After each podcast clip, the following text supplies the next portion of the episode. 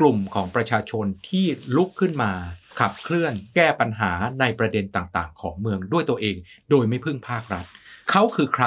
เขาทำอะไรบ้าง แล้วเขาให้อะไรกับพลเมืองชีวิตเมืองของเราบ้าง วันนี้เราจะได้พบกันครับ ปลดล็อกความเข้าใจผ่านเสียงของคนเมือง กับรายการ Unlock the City สวัสดีครับ ท่านผู้ชมและท่านผู้ฟังทุกท่าน ยินดีต้อนรับเข้าสู่รายการ Unlock the City รายการที่จะปลดล็อกปรากฏการณ์สถานการณ์เหตุการณ์สำคัญต่างๆ ของเมือง โดยกุญแจ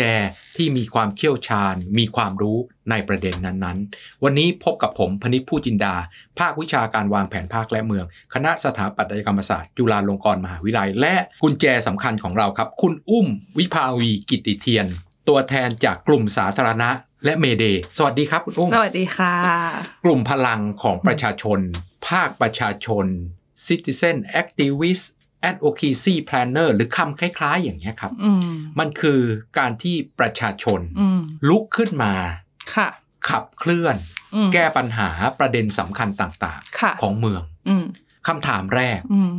ทำไมถึงลุกขึ้นมาทำอย่างคุณอืมอุ้มทำป้ายรถเมล์เนค่ะอะคุณค่ะอุ้มทำ โลคอลค่ะตอนที่เกิดโควิดอ่าเพื่อที่จะให้พ่อค้าแม่ค้าที่มีอยู่คนเดียวสองอ่าคนน่ะผัวผัดเมียค่ะหั่นผักอย่างเงี้ยเออเออสามารถเข้าสู่ช่องทางในการขายออนไลน์ ซึ่งเขาไม่ค่ะเคยใช้ได้ค่ะทำไมถึงลุกขึ้นมาค่ะขับเคลื่อนและแก้ปัญหาค่ะจริงๆโอ้ว่าเหตุผลที่อุ้มลุกขึ้นมาค่ะ หรือว่าในทีมทีมสาธารณะเราเองเนี่ยค่ะ คิดว่าเราสามารถมีบทบาทในการเปลี่ยนแปลงเมือง หรือว่ามีส่วนหนึ่งในการ มีส่วนในการขับเคลื่อนการพัฒนาย่านได้เนี่ย เนื่องจากเราเป็นคนในย่าน เราเป็นคนในเมืองนั่นเองแหละ ที่เห็นเราเห็นวิถีชีวิตของเราในทุกๆวัน เราใช้ชีวิตไป เราใช้ระบบขนส่งสาธารณะเรากินข้าวร้านคุณลุงคุณป้าเหล่านั้นนั่นแหละ แล้วก็พอเกิดเหตุการณ์อะไรบางอย่างขึ้นมา เราเองค่ะที่เป็นคนเดินถนนคนอยู่ในเมืองเนี่ย เราเห็นแก็บเหล่านั้น เราเห็นช่องว่างที่หน่วยงานรัฐยังไม่เห็นในหลาย ๆ ประเด็น เพราะเราเป็นผู้ใช้งานโดยตรงอะค่ะเราก็เลยเห็นเราเรื่องของป้ายรถเมล์เลยเนี่ย เราเห็นเพราะว่าเราต้องคอยบอกทางคนที่มาเที่ยวในย่านเรา กันจนเราเบื่อ เหมือนหกปีที่แล้วที่ถนนรอบเกาะรัตนโกสินนะคะ มันปิดหมด เพราะว่าเป็นช่วงพระราชพิธีบรมศพเนาะ ไม่ใช่แค่นักท่องเที่ยวแล้วที่มีปัญหา คือคนไทยจากทุกทั่วสารทิศที่ต้องแห่กันมาท้องสนามหลวง มาพระบรมมหาราชวังกันในตอนนั้นนะคะหลงทางกันกระจัดกระจายเลย เราเราบอกทางคนทุกวัน แล้วเราก็รู้สึกว่า เออมันจริง ๆ เมืองมันยังขาดอะไรไปที่ เราน่าจะมีส่วนช่วยได้นะ เรามีทีมที่มีข้อมูลรถเมย์ในหัวเองนะคะ ไม่ได้ไม่ได้เก็บมาเป็น Data ที่จำได้จำสายรถเมย์ได้ทุกสายเลย เราก็เลยคิดว่า เออเอามาช่วยเล่าดีกว่า เอามาช่วยเติมแก็บในเมืองที่หน่วยงานรัฐอาจจะไม่เห็นว่าสิ่งนี้ค่ะ มันเป็นแก็บก้อนใหญ่มาก ๆ ที่แก้ได้ด้วยเรื่องนิดเดียวอะไรเงี้ยค่ะ อย่างคุณลุงคุณป้าเนี่ย เราบริโภคทุกวันเป็นเหมือนเป็นเหมือนร้านข้าวตามสั่งในซอยออฟฟิศเราอะเราเห็นแล้วแหละว่าว่าลุงป้าอยู่กันสองคนโควิดมาเรามีปัญหาโควิดมาเขาก็มีปัญหาเหมือนกันอะไรเงี้ยค่ะ พร้อม ๆกัน ประตูบานนั้นของเขาที่เขาเปิดเองไม่ได้อะค่ะ ก็คือเรื่องเทคโนโลยี ซึ่งเราทำได้เนาะมันก็เลยเป็นเป็นเหมือน small thing อะค่ะ ในเมืองที่เราเป็นประชาชนคนธรรมดา แล้วเราเลยรู้สึกว่า เออเราเรารู้ด้วย เรารู้โน้ตหาวด้วยว่าจะเปลี่ยนเป็นยังไง เราเลยลุกขึ้นมาทำลุกมาแสดงออกลุกมาชวนคนอื่นๆ ลองคิดไปด้วยกันอะไรเงี้ยค่ะไปรถเมล์เล็ก ๆ หรือแพลตฟอร์มอันเล็ก ๆ ที่ถ้าเกิดเทียบกับแพลตฟอร์มส่งอาหารอื่น ๆ เรากระจอกงอกง่อยมากเลยอะแต่ว่าในทางเดียวกันนะคะ เรื่องเล็ก ๆ เหล่านั้นนะคะ มันเปิดประตูไปสู่อีกหลาย ๆ บานได้หรือมันแค่ เชื่อมกันทำหน้าที่เป็นพื้นที่เชื่อมต่อให้คนเหล่านั้นเลยค่ะ ซึ่งอุ้มว่า Active Citizen ส่วนใหญ่ หรือว่าคนที่อยู่ดีอยากลุกขึ้นมาแก้ปัญหา โดยที่ตัวเองไม่ใช่หน่วยงานรัฐอะก็มีบริบทบทบาทแบบนี้แหละค่ะ ก็คือ อยู่ชีวิตอยู่ตรงนั้น ใช้ชีวิตอยู่กับประเด็นสิ่งเหล่านั้น แล้วก็มีไอเดียที่คิดว่ามันเปลี่ยนแปลงยังไงได้ขึ้นมาแล้วก็เลยอยากลุกขึ้นมาทำอะไรบางอย่าง อยากจัดตั้ง อยากรวมตัวอะไรบางอย่างขึ้นมาอะไรเงี้ยค่ะ ที่มาที่ไปคิดว่าน่าจะเป็นจากรากเหล่านั้น ซึ่งมันอาจจะกระจายไปได้เรื่องหลายเรื่องมากเลยนะคะ อาจจะไม่ใช่แค่เรื่องที่เกิดขึ้นในพื้นที่เมืองอย่างเดียว เรื่องที่เกิดขึ้นในพื้นที่ชนบทอ้ว่ามันก็เป็นไปได้เหมือนกันอะไรเงี้ยค่ะ แล้ว อะผมจับความจากที่ค่ะจากที่คุณอุ้มเล่าให้เราฟังอืมอย่างที่หนึ่งคือ มันเป็นปัญหาอืมภายในท้องถิ่นอืมนะคุณอุ้มพูดถึงคำว่าย่านค่ะแสดงว่ามันไม่ใช่ปัญหาที่เป็นภาพใหญ่ที่อืมรัฐเนาะรัฐอืมส่วนใหญ่แล้วก็ค่ะทำภาพใหญ่เนาะค่ะเพราะว่าต้องทำให้กับทุกคนแสดงค่ะว่ามันเป็นปัญหาจำเพาะเจาะจงค่ะภายในพื้นถิ่นที่ค่ะเราเห็นปัญหานั้นค่ะแล้วเราสามารถอืมที่จะทำได้อืมแก้ปัญหาได้อืมแต่ คำถามต่อมาคือออืมแล้วทำไมไม่บอกให้รัฐทำเนี่ยเช่นอืมคุณอุ้มเห็นว่าป้ายรถเมย์อืมมันไม่เวิร์กละอืมทำไมไม่บอกให้รัฐอืมทำทำไมบอกว่า เออ คุณลุงคุณป้า พอเจอโควิดปุ๊บเข้าถึงอืมระบบของการซื้อขายทางอืมออนไลน์ เพราะคนต้องอยู่บ้านอืมออกมาไม่ได้ นึกถึงโควิดยุคค่ะแรกนะค่ะยุคแรกที่ทุกคนกลัวหมดค่ะพอติดโควิดนี่ฉันเรียกว่าค่ะต้องฉันแบบเจ็บหนักเออแน่เออฉันต้องเออตายแน่นี่ค่ะไม่ออกมาเลยค่ะทำไมไม่บอกให้รัฐทำอืมอืม จริงๆก็มาเอาเรื่องแรกก่อนอย่างเรื่องของตัวป้ายรถเมย์อะค่ะ สิ่งที่เกิดขึ้นได้เลยคือเรานึกออก เราไปเสนอไอเดียกับทางกรุงเทพมหานครในห้าปีที่แล้วว่า เอ้ย ไอรถเมย์ป้ายไอติมเนี่ย ที่ว่างเยอะเลย ไม่เอาแค่เลขสายได้ไหม บอกข้อมูลเส้นทางได้หรือเปล่าอะไรเงี้ยค่ะ ซึ่งการไปเสนอเหล่านั้นเนี่ย เราดันได้รับโอกาสกลับมาว่า เออคุณทำเลย ก็กลายเป็นว่าอ๋อได้ค่ะคือเพราะคือว่าหาคือหาคนรับผิดชอบมานานแล้วใช่ไหมเพราะว่าจริง ๆอุ้มว่าน่าจะเป็นน่าจะเป็นวิธีการอ่าเริ่มต้นของหน่วยงานนั้นๆอย่างเงี้ยค่ะ อย่างตัวการบริหารจัดการการตั้งตำแหน่งป้าย การเป็นเจ้าของ street furniture ชิ้นนั้นอะไรเลยค่ะภายใต้หน่วยงานรัฐเนี่ยไม่เคยมี Creative Department มาก่อนอืมเอาเอาเอาเอาเอาคำนี้ก็ได้ค่ะอ่าฮะคือคือกลุ่มที่ต้อง value เรื่องดีไซน์โดยเฉพาะคือคือออะไรเงี้ยการออกแบบเนี่ยเออมันไม่ใช่แค่ออกแบบให้สวยใช่แต่หลักการคือมันต้องออกแบบให้คนใช้ใช่งานแล้วอ่านใช่แล้วเข้าใจ หรือค่ะเหมาะสมกับค่ะสิ่งที่เราต้องการสื่อสารถูกปะใช่เขาไม่มีคนค่ะถึงดูแล้ว มันไม่เข้าใจ ใช่ใช่แล้วเหมือนวิธีคิดของเราอะเรามีองค์ความรู้จากการที่เราทำเรื่อง user experience อยู่แล้ว เรื่องการทำ UX UI อะไรเงี้ยค่ะ ซึ่ง เป็นเรื่องของคนรุ่นใหม่เนาะเป็นแบบเหมือนเป็นงานใหม่ ๆ ที่คนยุคนี้เพิ่งมีกัน ที่แบบว่าอ๋อฉันจะทำ service design ฉันจะออกแบบ interface ให้คนอ่าน part เดียวแล้วเข้าใจ มันเป็นการแข่งขันที่เพิ่งเกิดขึ้นในโลกดิจิตอลในช่วงนี้อะไรเงี้ยค่ะ ซึ่งพอเรามาถอดให้เกณฑ์ปะกลายเป็นป้ายรถเมล์ปุ๊บเนี่ย เราเห็นแล้วเรารู้เลยว่าเราต้องวาง template ยังไงให้เข้าใจ แต่พอเป็นฝั่งจากทางหน่วยงานรัฐทำปุ๊บ วัตถุประสงค์มันจะต่างกันนะคะวัตถุประสงค์มันคือครบ มันคือจะต้องบอกเส้นทาง route ให้ได้ทั้งหมดอืมการให้ priority ของลำดับความเข้าใจอะค่ะอ่ามัมันเลยถูกลดหลั่นจัดไปลำดับไม่ไม่ใช่เป็นทุกอย่างเท่ากันหมด แล้วใช่ออกมาละเอียดไปหมดใช่แต่ค่ะใช่ค่ะ ต้องใช้เวลาอ่านใช่สามวันใช่กว่าจะขึ้นรถเมล์ได้คันหนึ่งเออทั้งที่เราใช่ต้องการข้อมูลเพียงแค่นี้แหละใช่ก็สามารถที่จะไปได้แล้วค่ะ เหมือนที่เราเคยเจอดราม่าตัวป้ายสีเขียวของกทม ที่ยุคสามปีที่แล้วอะค่ะ ที่ตัวอักษรเล็ก จิ๋วมากเลย แล้วก็วางไว้อยู่ต่ำสุด คือถ้าจะอ่านนี่คือต้องก้มลงไปดูอะไรเงี้ยค่ะ แต่ว่าถ้าถามว่าผิดไหมอุ้ว่าไม่ผิด แต่ว่าถ้าถามว่าหลักผิดตามหลักการออกแบบที่ดีไหมก็คือไม่ถูกต้องเลย แต่ว่าในทางเดียวกันนะคะอุ้ว่ามันเกิดมาจากการจัดวัตถุประสงค์ในตอนแรกว่าเอ่อไอเทคนิคการให้ความสัมพันธ์กับผู้ใช้งาน การออกแบบข้อมูลให้ ออกแบบเพื่อคนอ่าน ไม่ได้ออกแบบเพื่อคนที่จะต้องการสื่อสารอะไรเงี้ยค่ะ มันมันมีเทคนิควิธีการที่แตกต่างกัน แล้วก็เป็นองค์ความรู้ที่บอกจะใช้คำว่าฮิตมากๆ ในช่วงยุคสมัยนี้ก็ได้ เพราะว่าเรามักจะแข่งกันเรื่องแพลตฟอร์ม เราแข่งกันเรื่องแบบความรวดเร็ว ใครจัดการอะไรได้ดีที่สุด service ที่ดีที่สุดอะไรเงี้ยค่ะ เด็กยุคใหม่อะโตมากับเทคโนโลยีกับ service อะไรเหล่านั้นอะไรเงี้ยค่ะเราก็เลยเราเลยรู้สึกว่าเราอะมีองค์ความรู้มากกว่าเขาในเรื่องนี้เนาะซึ่งมันเป็นส่วนหนึ่งที่พอไปเสนอปุ๊บเนี่ยเขาบอกโอ้ดีมากเลยทำให้หน่อยเพราะว่าเพราะว่าทางทางสำนักอะค่ะ ก็จะไม่มีเจ้าหน้าที่ที่สามารถทำสิ่งเหล่านี้ได้เพราะไม่เคยถูกจัดตั้งจุดมาเนี้ยก่อนผมจุดเนี้ยผมเออสนใจ เพราะว่า ถ้ามันมีความจำเป็นค่ะ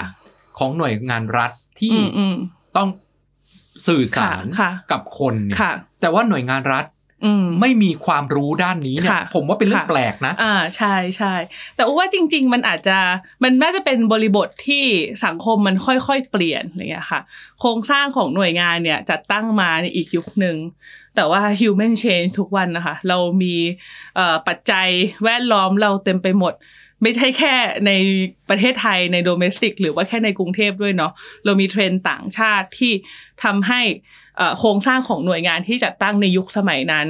กับความจำเป็นในยุคสมัยเนี้ยค่ะ มันอาจจะไม่เท่ากันแล้วมันอาจจะมีเรื่องใหม่ ๆ ประเด็นใหม่ ๆ ที่มันควรจะได้รับความสำคัญเพิ่มเติมขึ้นมา ซึ่งเขาไม่เห็น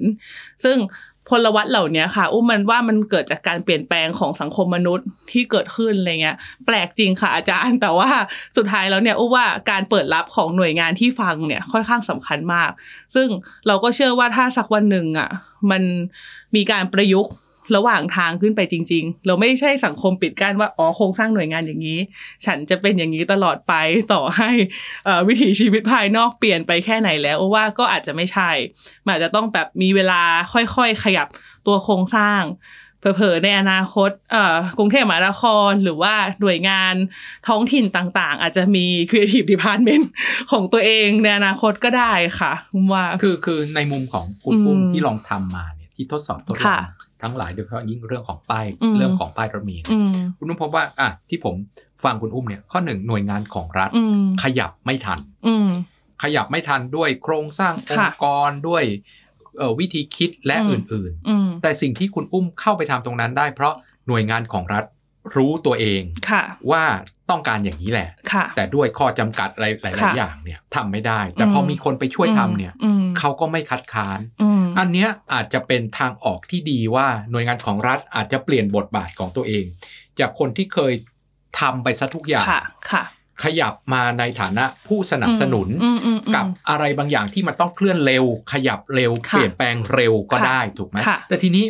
นอกเหนือจาก UX UI อืมต่างๆ ที่คุณทำแล้วเนี่ยอืมก็ยังทำโลคอโลคอเนี่ยเป็นตัวอย่างที่ผมเอาไปพูดในอืมเรื่อง Smart City บ่อยมากค่ะบอกว่า Smart City อืมไม่ใช่ตัวตนเดียวกับ High Technology อืมอืมอืมเพราะว่าสิ่งที่คุณอุ้มทำคือค่ะเปลี่ยนจากการที่พ่อค้าแม่ค้าอืมตัวเล็กๆ เข้าอืมไม่ถึงเทคโนโลยีอืมจากเดิมคนเคยเดินไปซื้อออืมอืมอืมไม่ได้แล้วอืมอืมอืมด้วยสถานการณ์โควิดอืมแต่จะให้เขามาดูแลเรื่องเทคโนโลยีก็ไม่ใช่อืมอืมเพราะว่าเขาหนึ่งคนน้อยสองเข้าไม่ถึงอืมแต่รวมกลุ่มกันอืมมีคนที่ รู้เทคโนโลยีอยู่คนเดียวเป็นหับค่ะ หลังจากนั้นก็สามารถทำงานได้หมดอืมแบบเนี้ยคือวิธีคิดแบบสมาร์ทค่ะไม่ต้องลงทุนอะไรมากอืมมีตัวแทนคนหนึ่งที่รวบรวมเอาทุกค่ะอย่างเข้ามาด้วยกัน แบบเนี้ยอืมคุณอุ้มมองว่าทำไม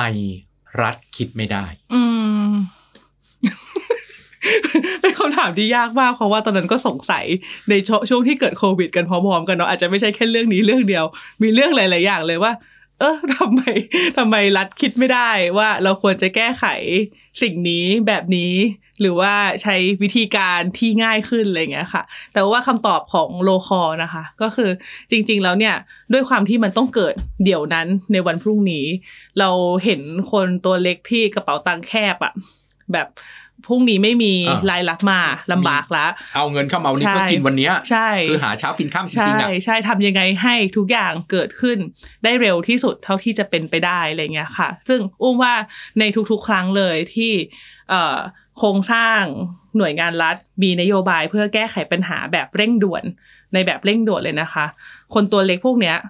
แบบสามารถอยู่นอกสายตาได้ง่ายมากเลย เพราะว่าสามารถจะหายไปไวได้มาก ๆ ว่าใครบ้างที่จะหลุดออกจากขบวน การใช้คำว่าอะไรดีการบรรเทาทุกข์การสนับสนุน การช่วยเหลือจากหน่วยงานภาครัฐบ้าง เพราะว่าเขามองมาในแบบเบิร์ดไอวิวขนาดใหญ่เนาะเราเราเห็นว่าหน้าที่ของเราตอนโลคอในครั้งนั้นนะคะเราเป็นคนเก็บตกคนที่ตกรถเหล่านั้นไม่ให้หล่นไปกับเทคโนโลยีที่เกิดขึ้นด้วยอู้ว่า ในก่อนที่จะเกิดโควิดอะค่ะ เราพูดเรื่องที่หลาย ๆ คน small business เนี่ย ต้องรีบดิจิไตตัวเองให้ทันละ ทุกธนาคารเลยลงโปรโมทระดับตลาดกันหมดเลยนะคะ เจอคนตัวเล็กหมด คุณลุงคุณป้า ใช้ QR code สิ ใช้ e-banking สิ เราเจอแม่มณีเกือบทุกตลาดเลยอืมเราอีกตลาดหนึ่งเราเจอสีเขียว สีฟ้าเต็มไปหมดอะไรเงี้ยค่ะ ในการที่จะช่วยโปรโมทให้ทุกคนเนี่ยเริ่มมาอยู่ในออนไลน์ แต่ว่าในณวันนั้นนะคะอ้ ว่าประชาชนเนี่ยยังไม่เห็นถึงความเร่งด่วนว่ามันจะต้องเดี๋ยวนั้น ยังไม่เห็นถึงความจำเป็นว่ามันจะต้องเกิดขึ้นแล้ว ยังไม่พร้อมที่จะต้องปรับตัว ยังไม่ได้มีปัจจัยอะไรมาบอกว่าเฮ้ยเธอไม่ทำไม่ได้แล้วนะอืมไม่งั้นเธอพรุ่งนี้เธอไม่มีตังค์แล้วนะรัฐอะไรเงี้ยจะค่ะให้เงินกับคนที่ตกงานคนที่โดนอะไรก็อืมต้องไปกรอกแบบฟอร์มใช้เวลาอีกใช่14 วันกว่าจะได้ออกมาใช่ไหมใช่ค่ะ เพราะว่าขั้นตอนเหล่านั้นแหละ แต่ว่าถ้าถามมุมว่าเราบอกว่าก่อนหน้าเนี้ยรัฐไม่เห็นความสำคัญของการดิจิตายอะอ้วว่าไม่ใช่ มันอ้วว่ามันมาจากสองฝั่งเลยค่ะ ประชาชนก็ยังไม่เห็นว่าจะต้องปรับตัว เพราะยังไม่เดือดร้อน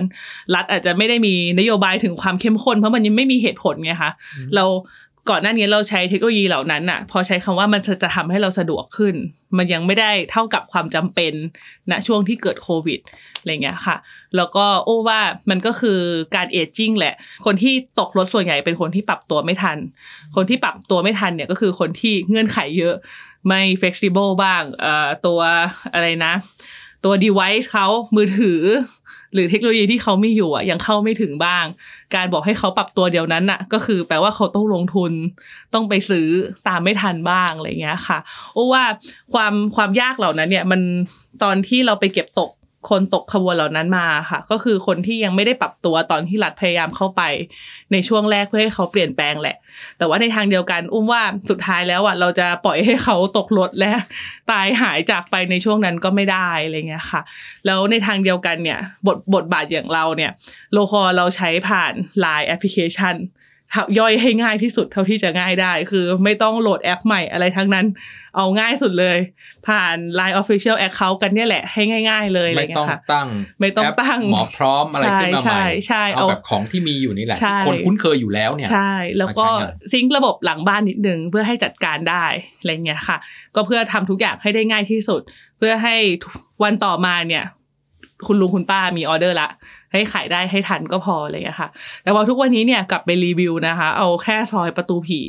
ของเราเองเลยตรงออฟฟิศอุ้มอะลุงร้านข้าวต่างๆ ก็เริ่มมีสมาร์ทโฟนกันเองละ แต่ว่าอันนั้นไม่ได้เกิดจากช่วงโควิดค่ะ เกิดจากเดี๋ยวนี้ลูกค้าชอบมาถามว่าขอสแกนจ่ายได้ไหมจ๊ะ แล้วพอแล้วพอป้าบอกว่าไม่มีสแกน เดี๋ยวนี้เราไม่พกเงินสดไงล่ะคะเขาก็แบบเอองั้นไม่เอาแล้วละกัน กลายเป็นว่าลูกค้าปฏิเสธ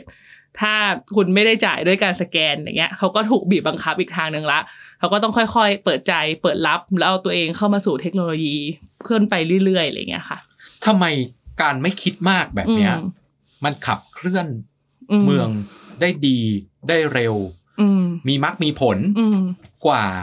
การคิดแบบคิดมากคิดละเอียดอะสมมุติสมมุติผมค่ะผมยกตัวอย่างง่ายๆ สมมุติค่ะว่าถ้าเกิดหน่วยงานภาครัฐจะมาอืมทำแบบเนี้ยอืมแล้วบอกว่าจะใช้แอปพลิเคชันอืมในการติดต่อสื่อสารอืมที่มีอยู่เดิมเนี่ยอืมจะต้องมานั่งกังวล PDPA ความเป็นส่วนตัวค่ะความปลอดภัยจะถูกโกงค่ะและอื่นๆอืที่มมันไม่ได้มีความจำเป็นต่อค่ะข้อกังวลตรงนั้นอืมทำไม เราจึงไปกังวลตรงนั้นทั้งที่มันควรจะกังวลไหมคือกลายเป็นว่าอืมพอกังวลน้อยมีเป้าหมายว่าอืมฉันจะทำอะไร ไอ้อืมปัญหาที่ตามมาเดี๋ยวค่อยไปแก้ทีหลังค่ะหรือเรื่องค่ะเล็กๆน้อยๆช่างมันเถอะอืมอืมอืมอืมอืม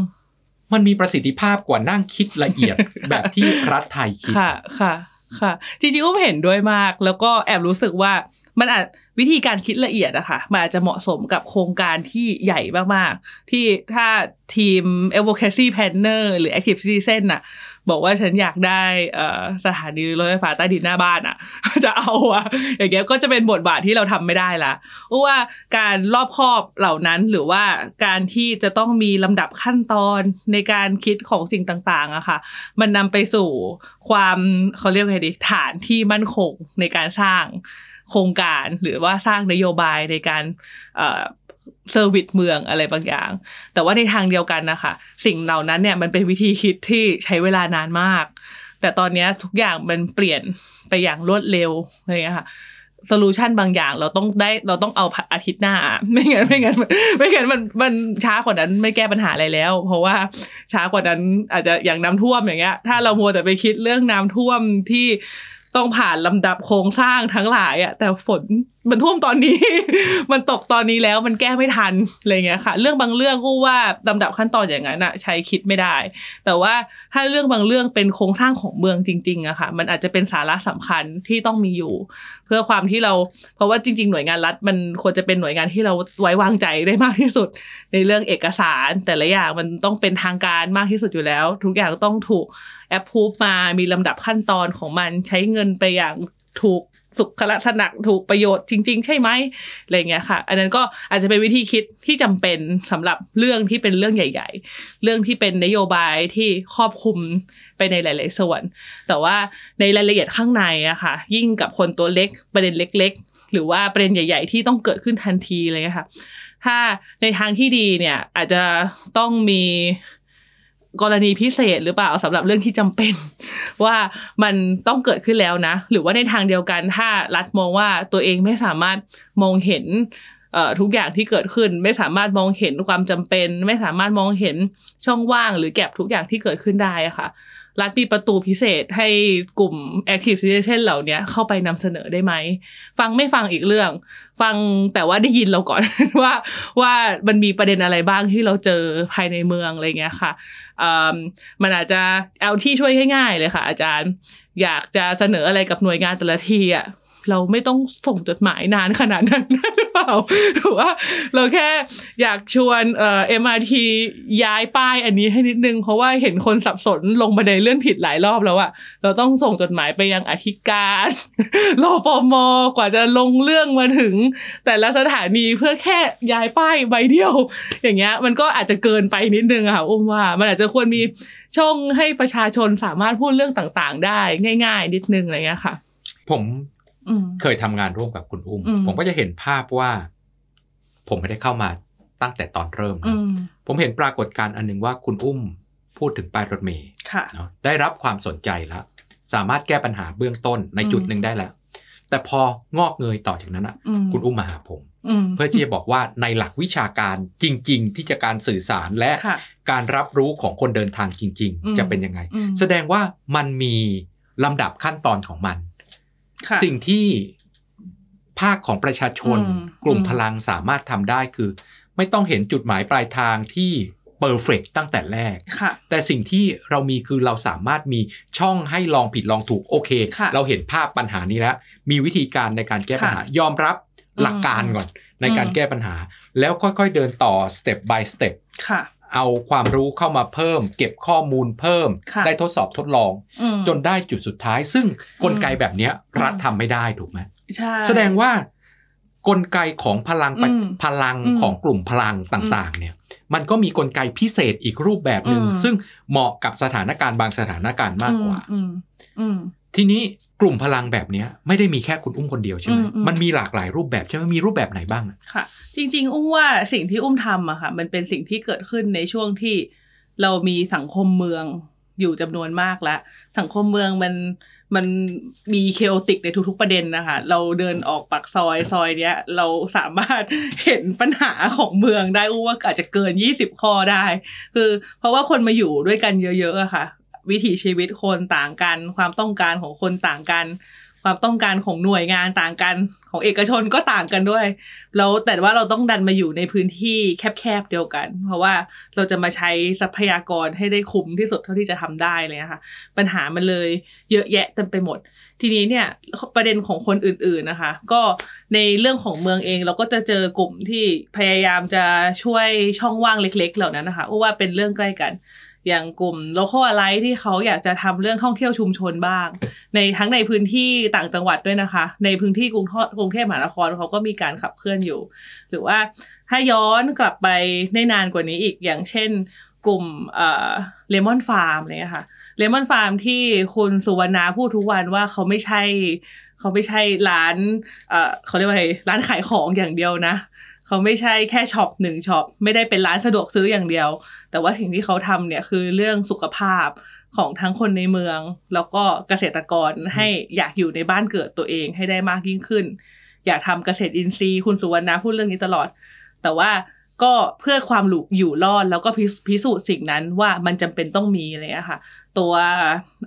ตัวร้านค้าเขาเนี่ยจึงเป็นเหมือนแค่หนึ่งกลไกที่คอยหมุน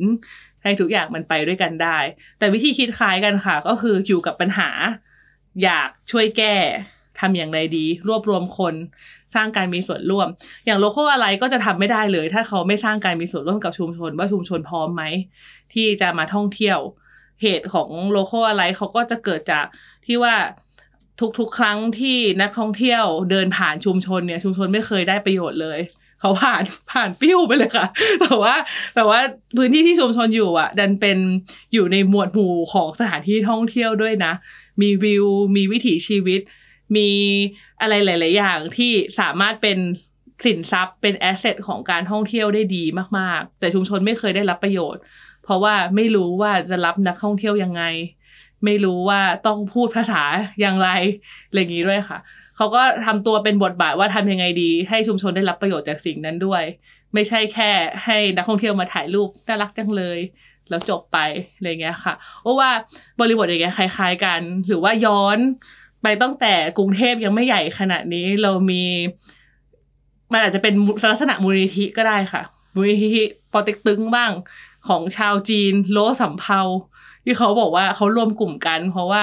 ชาวจีนที่ย้ายมาอยู่เมืองไทยเนี่ย เขาอยากช่วยกันเป็นข้าวต้มชามแรกให้ แล้วก็รวมกลุ่มกัน สิ่งเหล่านั้นนะคะโอ้ว่ามันเกิดจากการที่โครงสร้างหน่วยงานรัฐอะมองไม่เห็น โครงสร้างหน่วยงานรัฐมองไม่เห็นว่ากลุ่มชาวจีนโลสำเภามา จะรู้สึกโดดเดี่ยว ในประเทศนี้ต้องการรวมกลุ่ม หน่วยงานรัฐมองไม่เห็นว่าตอนนี้สุขภาพของคนในเมืองเนี่ย บริโภคผักที่มีสารพิษเยอะมากๆ ซึ่งดันไปตรงกับเกษตรกรที่ ต้องทอดทิ้งบ้านเกิด เพราะว่าไม่สามารถปลูกดินพังไปแล้ว ต้องใช้สารเคมีอย่างเดียวเท่านั้นด้วยเหมือนกันเลยอะค่ะหน่วยงานรัฐมองไม่เห็นว่าการที่เขาสร้างแลนด์มาร์คในแต่ละจังหวัดให้เกิดขึ้นมา โปรโมทวัดวัดเดียวเนี่ย ชุมชนโดยรอบยังไม่ได้ประโยชน์นะอะไรเงี้ยค่ะ หรือว่าหน่วยงานรัฐมองไม่เห็นว่าป้ายรถเมล์ควรมีข้อมูล ซึ่งเรื่องราวเหล่านั้นนะคะมันเกิดจากการที่คนที่อยู่กับปัญหาอยู่กับเมืองอะเป็นคนที่เห็น แล้วก็ มีคนที่เห็นปัญหาคล้าย ๆ กันเยอะรวมกลุ่มกัน แล้วก็พยายามขับเคลื่อนอะไรบางอย่าง เรื่องอธุรกิจแบบ social enterpriseส์เรื่อง เอ่อ NGO หรือว่าเรื่องการจัดตั้งมูลนิธิอะค่ะ มันคือการพยายามหาโครงสร้างให้มันหลังจากนั้น ว่าเอ๊ะเรารวมกลุ่มกันแล้ว เราเรียกตัวเองว่าอะไรดีวะเราเราเราทำอะไรกันต่อไปดีอะไรเงี้ยค่ะ แต่ว่าวิธีคิดใกล้ ๆ กันคล้าย ๆ กันคือ การที่คนที่เป็นผู้ปกครองเขามองไม่เห็นเรา เพราะฉะนั้นเราก็ต้องสร้างสร้างอะไรบางอย่างเพื่อช่วยเหลือกันเองแก้ไขปัญหากันเองในเรื่องบางสิ่งเลยอะค่ะ แต่พอเป็นประเด็นเรื่องเมืองปุ๊บเนี่ยกลายเป็นว่า มมติอยู่ดีเราไปแก้เองปุ๊บอะถ้าอุ้มเอาอะไรไปครอบป้ายรถเมย์เองอุ้มทำลายทรัพย์สินรัฐแล้วนะ มันก็อาจจะไม่ได้เลยนะคะมันเลยจำเป็นต้องได้รับความร่วมมือจากหน่วยงานภาครัฐ ในการทำประเด็นเหล่านั้นด้วยเลยค่ะ อย่างโลคอเนี่ยอุ้มรู้สึกว่าอุ้มอาจจะไม่ต้องบอกหน่วยงานรัฐไหนเลยก็ได้ เราโปรโมทอ่าเพราะเราออนไลน์ทำได้โดยใช่โดยไม่ใช่ต้องพึ่งพารัฐใช่ใช่ค่ะ มันก็อาจจะเป็นลักษณะอย่างนี้ก็ได้ เพราะว่าจริงๆก็ว่ามันมีซอฟต์แวร์อะไรบางอย่าง ที่ไม่ได้เป็นที่ไม่ได้เป็นฮาร์ดแวร์ที่ต้องติดตั้งนะคะ ที่มีหลาย ๆ กลุ่มหลาย ๆ คนกำลังขับเคลื่อนอยู่เหมือนกันอะไรเงี้ยค่ะคำถามต่อมาคุณอุ้มเล่าให้เราฟังอืมนะครับ ถึงเอ่อกลุ่มต่างอืมๆที่ก็ทำคล้าย ๆ กันแบบนี้อืมเพราะว่ามันมีเรื่องของประเด็น แล้วก็อืมมันมีกลุ่มเหล่านี้เยอะ เพราะว่ามันมีเรื่องของประเด็นเยอะบวกกับอืม ที่คุณอุ้มบอกว่าค่ะส่วนใหญ่แล้วมันต้องมีท้องเรื่องของอืมพื้นถิ่นเนาะอืมซึ่งมันซึ่งมันจะไม่ใช่ภาพใหญ่อืมคนอยู่อีกที่หนึ่งก็จะมองไม่เห็นประเด็นนี้แหละอืมแต่ทีนี้อะมันก็มีโมเดลบางโมเดลที่อืมการทำแบบเนี้ยมันมีการทำรายได้เป็นของตัวเองอืมไม่ว่าอืมการจัดตั้งเป็นเอ่อสมาคมอืมอืมูลมมูลนิธิ หรือค่ะแม้กระทั่งทำให้เกิดรายได้จากอืมอืมร้านค้าค่ะภายในชุมชนและอื่นค่ะแต่มันก็มีกลุ่มที่ ไม่เกิดรายได้อืมอืมอืมคำถามก็คือมอะแล้วเขาอยู่ยังไงอือะมเขาเขาเอารายได้อืมจากไหนมาทำเขาทำให้ฟรีเหรอค่ะหรือยิ่งค่ะพอได้ยินว่าทำให้ฟรีเนี่ยก็บอกค่ะเอ๊ะคุณมี hidden agenda อะไรหรือเปล่าค่ะรายได้เกิดจากอะไรครับ ค่ะ จริงๆก็ว่ากลุ่มที่ไม่เกิดรายได้อะ จะมาในลักษณะแอคทิวิสต์ทุกคนเห็น แล้วก็การเวลาจะทำให้เขาค่อย ๆ หายไป ในทางเดียวกันเนี่ย การที่ทำให้ ประเด็นเหล่านั้นสามารถอยู่ต่อได้อะค่ะ มันต้องอาศัยการรวมกัน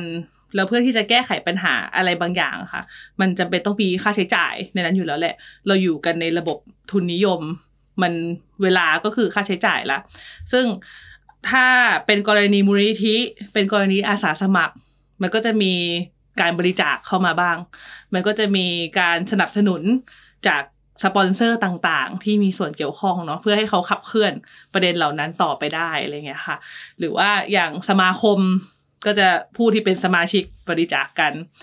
บางกลุ่มธุรกิจเพื่อสังคมก็ต้องหากลไกทางการตลาดมาช่วย CSR เนาะใช่เราคือเราก็สามารถเดินเข้าไปหาเอ่อกลุ่มหน่วย CSR ของใช่กลุ่ม business บางใช่อย่างค่ะได้ใช่ค่ะ หรือว่าเราพูดถึงตัว แอคทิวิสต์ม็อบที่เกิดขึ้นทางการเมืองอะ่ะสุดท้ายก็ต้องจบด้วยการที่ต้องมีรายได้มีคนมาบริจาค เพื่อให้เขาสามารถขับเคลื่อนประเด็นเหล่านั้นต่อไปได้อะไรเงี้ยค่ะ ทีนี้เนี่ยในทางรอดของคนที่ไม่มีแหล่งที่มารายได้เนี่ยพูดว่าแหล่งที่มารายได้มันเป็นตัวพิสูจน์อย่างหนึ่งในสังคมยุคสมัยนี้เนาะว่าฉันเชื่อเหมือนเธอ ฉันเห็นด้วยกับสิ่งที่เธอทำเธอคิดเหมือนที่ฉันคิดเลยอะไรอย่างเงี้ยค่ะ ซึ่งอย่างงานที่ทางทีมสาธารณธรรม ทีมที่ Mayday ทำ local ทำเนี่ย ต้องบอกเลยว่ามันดันไปตอบโจทย์หน่วยงานรัฐหลายองค์กรมาก หรือว่าหน่วยงานรัฐมองเราว่า เออทำไมเธอคิดได้อยากได้แบบนี้บ้างจัง เราได้ได้รับ แรงสนับสนุนจากเหล่านั้นเยอะอะค่ะ ไม่ว่าจะเป็นโครงการที่เกี่ยวข้องกับ smart city อะไรก็ตาม หรือว่าหน่วยงานท้องถิ่นตามต่างจังหวัดด้วยนะ ที่บอกว่าเออเราอยากได้ป้ายแบบกรุงเทพบ้างอะไรอย่างเงี้ยค่ะ ทีนี้เนี่ย ในกลุ่มของคนที่ไม่มีรายได้เข้ามาค่ะ มันก็ต้องคอยพิสูจน์แหละว่าหลักการเหล่านั้นนะคะ หรือว่าการที่การมีส่วนร่วมเหล่านั้นเนี่ยมันเป็นข้อเขาเรียกว่าไงดีมันมันเป็นเรื่องจริงที่จับต้องได้ มันเป็นปัญหาจริง ๆ ที่จะต้องแก้อะไรอย่างเงี้ยค่ะแล้วก็ส่วนคนที่ทำไม่ได้เนี่ย อุปสรรคในตอนนี้ที่มันเกิดขึ้นนะคะอ้ว่าแก็บที่ใหญ่มาก ๆ เลยมันคือเรื่องการสื่อสาร คนยังไม่เห็น คนไม่ได้ยินหน่วยงานรัฐไม่เข้าใจ หรือวิธีการสื่อสารออกไปหน่วยงานรัฐกลัวว่า ถ้าฉันสนับสนุนเธอไปปุ๊บเนี่ยจะจะโดนเจ้านายฉันด่าเพราะว่าอะไรอย่างงี้เป็นต้นอาจจะใช้ถ้อยคำที่รุนแรง หรือดู aggressive มากๆ ว่า เอ้ยมันเกมันเริ่มกลายเป็นการประทะกันแบบนี้หรือเปล่าอะไรเงี้ยค่ะ ทีนี้เนี่ยอู้ว่าทุกๆอันที่มันเกิดขึ้นหรือว่าตัว advocacy planner ที่เกิดขึ้นในสังคม active citizen ทั้งหมดอะ วัตถุประสงค์อะค่ะมันไม่มีใครเจตนาไม่ดีหรอกทุกคนอะเจตนาดีเพื่อที่อยากจะเปลี่ยนแปลงพื้นที่สาธารณะให้ดีขึ้นได้ แต่ทางเดียวกันถ้าเราอยู่ในระบบประชาธิปไตยอะค่ะ มันก็ต้องใช้วิธีการพิสูจน์ว่ามันถูกเห็นชอบด้วยเสียงคนส่วนใหญ่แล้วหรือเปล่า หรือว่าเรื่องราวเหล่านั้นมันดันไปถูกติดค้างในประเด็นทางการเมือง ที่อะไม่ใช่ประชาธิปไตยแล้วที่กลายว่าพื้นที่นี้มีมาเฟียหรือเปล่าอะไรอย่างเงี้ยค่ะ อันเนี้ยเราปฏิเสธไม่ได้เลย เราเจอระหว่างทางกันเต็มไปหมดอืมว่าเรื่องบางเรื่องคนในพื้นที่ทั้งหมดเห็นชอบกันหมดแล้ว แต่ว่าผู้มีอำนาจทางการเมืองไม่เชื่อเรา อย่างเงี้ยค่ะ แค่ในระดับท้องถิ่นอุ้ว่าเห็นยังมีเลยเห็นว่าอันเนี้ยควรจะมีแต่ที่อืมผ่านมาที่มันไม่มี เพราะมันมีอะไรบางอย่างที่ใช่ทำให้มันไม่มีใช่ไหมใช่ใช่ใช่ค่ะอุ้มเลยว่ามันยังมีอุปสรรคเหล่านั้นอยู่ในการที่ ตัวกลุ่ม Active Citizen เหล่านี้อยากมามีบทบาทในพื้นที่สาธารณะ อยากมาแสดงความคิดเห็น อยากมาออกไอเดียในการเปลี่ยนพื้นที่เมืองอะไรเลยนะคะเพราะว่าพื้นที่เมืองบันดันเป็นพื้นที่สาธารณะที่มีผู้ที่มีส่วนได้ส่วนเสียอยู่เยอะมาก ๆ ในกลุ่มเหล่านั้นอะไรเลยค่ะแต่ว่ากลุ่ม active citizen อืม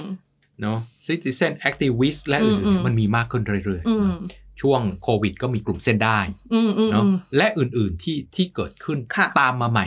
เรื่อยๆเรื่อยๆค่ะเรื่อยๆเนี่ยอืมมันเป็นเพราะรัฐไม่เวิร์กอืมหรือสังคมมันมีความหลากหลายมากค่ะขึ้นค่ะเนาะเมื่อก่อนสังคมมันเป็นเออสังคมเออแบบเดียวกันค่ะเนาะแต่งตัวแบบค่ะเดียวกัน วิธีคิดแบบเดียวกันทั้งหมด ค่ะคุณอยู่ในช่วงอายุนี้ทำงานอืมที่คุณแต่งตัวแบบเดียวกับคนอื่นอืมหมด มีวิธีคิดแบบเดียวคนอื่นแต่ตอนเนี้ยคนทำงานที่เดียวกันวัยเดียวกันเนี่ยค่ะเขามีความต้องการแตกต่างกันเอไปอแล้วเออมันเป็นเพราะรัฐไม่เวิร์กหรือสังคมมันเปลี่ยนแปลงไปอืมมีความหลากหลายมากขึ้นอืมอู้ว่าจริง ๆ เนี่ยที่คนออกมาเป็น active citizen กันเยอะขึ้น มีคนออกมาความสร้างออกความคิดเห็นในบริบทเรื่องสาธารณะ เรื่องเมือง เรื่อง เรื่องใหญ่ ๆ กันเยอะขึ้นเนี่ย มันเป็นตัวพิสูจน์หนึ่งเลยค่ะว่าเรากำลังก้าวสู่ไปในระบบสังคมประชาธิปไตยที่แท้จริงเนาะคนให้สิทธิ์ตัวเองในการพูด คนให้สิทธิ์ตัวเองในการแสดงความคิดเห็น และหาคนที่คิดเห็นเหมือนกันด้วย คืออุ้มมองว่าอันเนี้ยค่ะ มันคือเป็นการบอกแล้วแหละว่า เราไม่ได้ถูกปกครองโดยแค่หน่วยงานรัฐ มาเป็นคนกำหนดวิถีชีวิตเรา ว่าเรามีสวนได้แค่ที่นี่นะ เรามีทางเท้าได้แค่แบบนี้ เราหาเราหาการดำรงชีวิตด้วยตัวของเราเอง เราเคารพสิทธิ์เราเองในการอยู่ในพื้นที่เมืองอะไรเงี้ยค่ะอู้ว่าอันเนี้ยเป็นเครื่องหนึ่งเลยที่พิสูจน์ว่า เราเราไม่ได้แค่ฟังอย่างเดียวแล้วว่าเขาบอกว่าเราต้องเป็นยังไง เราต้องทำยังไง เมืองต้องไปทางไหน เราออกเสียงด้วย มันมันเป็นหนึ่งในสังคมประชาธิปไตยที่คุณภาพมาก แต่ว่าส่วนที่สองอะค่ะถ้าถามว่ารัฐบาลไม่ work ไหมอุ้มว่า จริง ๆ แล้วมันคือมันคือเป็นยุคที่ความเป็นมาของโครงสร้างหน่วยงานรัฐ แต่อดีตที่ผ่านมาค่ะ มันกำลังค่อยๆ ถูกบอกว่าเธอต้องเปลี่ยนคือไปเรื่อยๆคุณไม่ใช่เป็นผู้ปกครองหรือผู้ให้ใช่ตามความคิดของคุณละใช่ แต่ว่าคุณต้องดูแล ถอนตัวเองออกจากเป็นผู้ขับเคลื่อน มาเป็นคนที่คอยสนับสนุนอ่าใช่ค่ะแล้วก็ยืดหยุ่นกับการเปลี่ยนแปลง ใช่ค่ะ ใช่ค่ะอู้ว่าอู้ว่าอันเนี้ยอาจจะเป็นส่วนหนึ่งเลยที่โครงสร้างรัฐอะต้อง adaptive สำหรับเรื่องนี้สำหรับเรื่องว่า เอ้ยถ้าในวันเนี้ย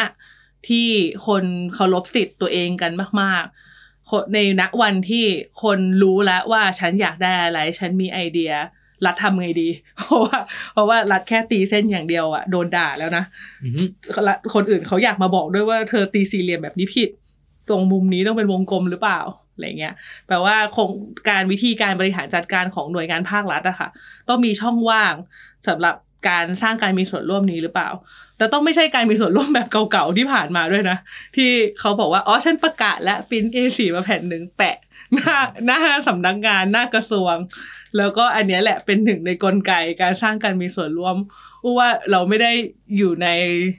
เขาเรียกว่าไงเดียสารไคฟงแบบนั้นแล้วอะที่อยู่ดีทุกคนจะเดินผ่านหน้าศาลแล้วก็เห็นประกาศนี้มันไม่เหมือนเดิมแล้วอะไรอย่างเงี้ยค่ะ มันอาจจะรัฐอาจจะต้อง adaptive ในเรื่องนั้นด้วย เพราะอุ้มเชื่อว่าทุกครั้งที่เห็นโครงการหน่วยงานรัฐนะคะเกือบทุกโครงการเลยมีเขียนการมีส่วนร่วมตลอดเลย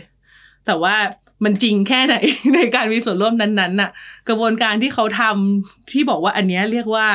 ฉันฟังความคิดเห็นคนอื่นแล้วอะมันมันฟังแค่ไหน มันฟังจริงไหมอะไรเงี้ยค่ะ เขาอาจจะต้องให้ความเข้มข้น หรือว่าให้ลำดับความสำคัญกับสิ่งนี้เยอะขึ้น หรือหาวิธีการเปิดประตูประเภทอื่น ๆ ที่รู้ว่าตัวเราเองเนี่ยต้องฟังแล้ว เพราะว่าไม่งั้นน่ะเธอไม่ฟังคนโวยวายนะ เพราะเดี๋ยวนี้คนรู้แล้วว่าฉันโวยวายได้ คนโวยวายในโลกอินเทอร์เน็ตเก่งกว่าหน่วยงานรัฐมาแก้วข่าวแน่นอนแบบทำทำได้ดังกว่าเยอะเลย มันอาจจะต้องถึงเวลาที่ต้องฟังแล้วหรือเปล่าอะไรเงี้ยค่ะ อีกคำถามหนึ่งครับว่า เบื่อไหมอืมเพราะว่ามีกลุ่มพวกเนี้ยหอืลายมๆกลุ่มที่ผมถามเขาว่าอืมทำอะไรทำอืมเขาบอกว่า ผมไม่ได้อยากทำนะ แต่รัฐไม่ทำอืผมไม่ต้องทำถ้ารัฐทำผมก็ต้องไม่ ผมค่ะก็ไม่เห็นต้องเหนื่อยทำค่ะเอาเวลาไปทำอย่างอื่นก็ได้นี่อืมอืมอืมเหนื่อยไหม จริง ๆอู้ว่าเหนื่อยที่สุดเลยอะคือเหนื่อยกับบางทีโครงสร้างไม่เข้าใจ คืออู้ว่าทุกวันเนี้ยที่กว่าจะมาถึงวันที่เขาฟังอะค่ะ เราผ่านด่านแบบ ก่อนที่เมเดย์จะมีชื่อเดินเข้าไปแล้วโอเคใช่รัฐบอกว่าโอเคใช่เมเดย์โอ้เราผ่านมาหลายหลายด่านมากหลายด่านแบบเอ่อ ประธานที่นั่งประชุมกับอุ้มหลับอะตอนที่อุ้มเปิด present present อยู่อะด่านั้นก็ผ่านมาแล้วอะไรเงี้ยผ่านมาหลายลำดับขั้นตอนมากเพื่อพิสูจน์ว่าเฮ้ยฟังฟังฟังหน่อยอะไรเงี้ยอุ้มว่าอุ้มอะถ้าเบื่อคือเบื่อเรื่องนั้นจริง ๆ เพราะว่าต่อให้เขาบอกว่าฉันอยากจะเป็น smart city ฉันอยากได้ป้ายรถเมล์อะไรเงี้ย แต่ว่ามันยังฉาบฉวยมากๆอยู่อะค่ะเขายังไม่เห็นความสำคัญของรายละเอียดข้างในที่เราพยายามจะพูด หรือว่าเราบอกว่าเออ clean อันนี้ให้หน่อย ข้อมูลต่างๆ ที่ไม่ตรงกันอะไรเงี้ย บางทีมันยังเป็นเรื่องที่เขายังไม่ฟังอยู่ในหลายๆอย่างแล้วเราก็มองว่าถ้าทุกครั้งที่เขาไม่ฟังเราต้องกลับมาหาบวนพลไปพิสูจน์อย่างนี้เรื่อยๆอะอุ้มว่าบางที fanpage Mayday อาจจะเริ่มเบื่อในการขอความคิดเห็น เพราะว่าเราต้องเอาความคิดเห็นนั้นอะไปการันตีกับหน่วยงาน ต้องมี backup อะต้องมี backup ต้องมี backupในทุกครั้ง คือบางที process เหล่านี้ถ้าทำให้ง่ายขึ้นนะคะอุ้มว่างานอุ้มก็ยังคงสนุก มากอย่างต่อเนื่อง แต่ว่าจริง ๆ ในฐานของคนที่เรียนดีไซน์มา หรือว่าไม่ใช่แค่สถาปัตย์หรือว่าเรียนผังเมืองนะคะ คนเรียนดีไซน์นักออกแบบเรียน graphic design อย่างเงี้ยสนุกมากกับงานได้ออกแบบพื้นที่เมือง เพราะว่าถ้าเกิดเทียบกับทำงานใน commercial อะที่ต้องวาง poster ขายน้ำอัดลมอันนี้หมุนยังไงให้เงาเท่สุดอะ กับแลกกับการเปลี่ยนมาออกแบบการ wrap รถสองแถวอะโอ้โห ความสนุกมันคนละเรื่องกันเลยค่ะ ก็เลยคิดว่า part เหล่านั้นนะคะ part ออกแบบพื้นที่เหล่านั้นอะทีมยังสนุกอยู่มากๆ แต่ว่าในความในทางเดียวกันก็เหนื่อยมากๆกับโครงสร้างของรัฐที่มีอยู่ตอนนี้เหมือนกันค่ะอาจารย์ครับคำคำถามสุดท้ายอืมมองอนาคตของกลุ่มพลังค่ะเนาะ citizen activist อืมไว้ยังไงบ้าง เออจริง ๆ อุ้มว่าสำหรับอุ้มนะคะ ไม่จำเป็นที่ทุกคนเนี่ยจะต้องจัดตั้งตัวเองมาและทำต่อๆไป แต่ว่าอุ้มชอบมากเลยที่ตอนเนี้ย เราอยู่ในสังคมที่มีคนอยู่ดีก็จุดประทัดด่าพื้นที่สาธารณะขึ้นมาหนึ่งช็อตเนี้ยระเบิดปุ่ม แล้วก็มีหน่วยงานรัฐทุกคนก็จะมาแบบเฮ้ย อันนี้มันงานเราดีกว่าเรากำลังเรากำลังโดนอะไรบางอย่าจากงอเดิยู่มหรือที่เปล่าเคยนั่งหลับอยู่ ใช่จากเดิมที่เคยนั่งหลับอยู่ ไม่ว่าจะเป็นตามทวิตเตอร์หรืออะไรพวกเนี้ยค่ะ ประทัดเหล่านั้นเนี่ยสำคัญมากกับการที่เขามาเร่งรีบตัวเองให้แก้ปัญหาอะไรบางอย่างขึ้นมา คือจะรวมกลุ่มกันเพื่อบอกว่า เอ้ย ฉันอยากออกไอเดียเพื่อแก้เมืองทำขึ้นมาจริงจังโอ้ว่าอันเนี้ยก็ยิ่งดีใหญ่เลย แต่ว่าถ้ารู้สึกว่าสิ่งเนี้ยยากไป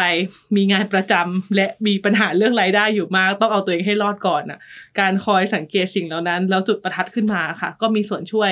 ได้มาก ๆอยู่แล้ว แต่ว่าทางเดียวกันนะคะการอย่างที่อุ้มบอกว่า การมี active citizen เยอะๆอะมันเป็นบทพิสูจน์ของความสมบูรณ์ ในระบอบประชาธิปไตยจริง ๆ ว่าเราเห็นสิทธิ์ของตัวเอง เราไม่ได้มาขอเขาอยู่ในพื้นที่นะ เราไม่ได้ปกครองภายใต้ว่ามีอำนาจเดียวอีกแล้ว เราเราให้ความสำคัญกับสิทธิ์และอำนาจของตัวเองในการออกแบบพื้นที่ที่เราอยู่อะไรเงี้ยค่ะรู้ว่าอันนี้แหละเป็นเรื่องที่ดีมาก ๆเลย เพราะว่าจริง ๆ ไม่มีใครเล่าเรื่องเรา ไม่มีใครแก้ไขปัญหาซอยบ้านเราได้เท่ากับได้ดีเท่ากับคนในซอยบ้านที่อยู่กันตรงนั้นกันเองเนาะว่าไอ้ฝาท่อเนี้ยมันต้องย้ายเพราะว่าน้ำมันจะผุดมาตรงนี้ประจำอะไรอย่างนี้หรือเปล่าอะไรเงี้ยค่ะเพราะว่าเรื่องราวเหล่านี้เป็นเรื่องความสำคัญแล้วในทางเดียวกันน่ะ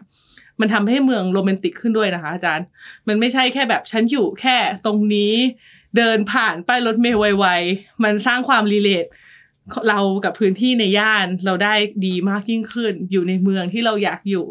กับคนที่เราอยากอยู่ด้วยอะไรอย่างนี้ต่อไปได้อะไรเงี้ยค่ะ น่าจะเป็นเรื่องดีในในสังคมถ้ามีคนกลุ่มเหล่านี้ ลุกขึ้นมาเพิ่มขึ้นเรื่อยๆ ค่ะ ได้รับ ความรู้ได้รับความเห็นได้รับอืมมุมมองเกี่ยวข้องกับกลุ่มพลัง citizen activist หรือคำว่า advocacy planner อย่างชัดเจนเราเห็นภาพนะครับว่ามันมี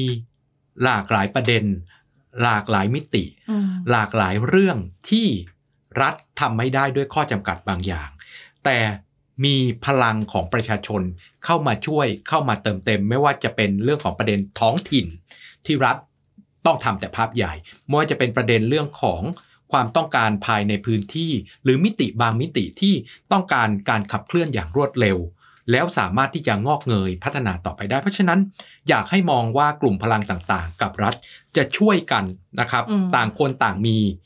ข้อดีอืมข้อเสียศักยภาพข้อจำกัดของตัวเอง ถ้าสามารถประสานกันได้ เราจะได้เมืองที่ดีต่อไปในอนาคต วันนี้ต้องขอขอบพระคุณคุณอุ้ม วิภาวี กิติเทียนสมาชิกกลุ่ม Mayday กลุ่มสาธารณะ และกลุ่มต่างๆ อีกมากมาย ขอขอบพระคุณคุณอุ้มมากเลยครับขอบคุณมากค่ะและขอขอบพระคุณท่านผู้ชมและท่านผู้ฟังทุกท่านนะครับ กับรายการ Unlock the City ท่านสามารถติดตามเราได้หลากหลายช่องทาง Search คำว่า Unlock the City เข้าไปใน YouTube ไปทางเอ่อ Apple Podcast ไปทางเรื่องของ Spotify และช่องทางอื่น ๆ ที่เราจะได้ติดตามทั้ง episode นี้และ episode ต่อไป วันนี้ขอลาไปก่อน ขอบพระคุณครับ สวัสดีครับ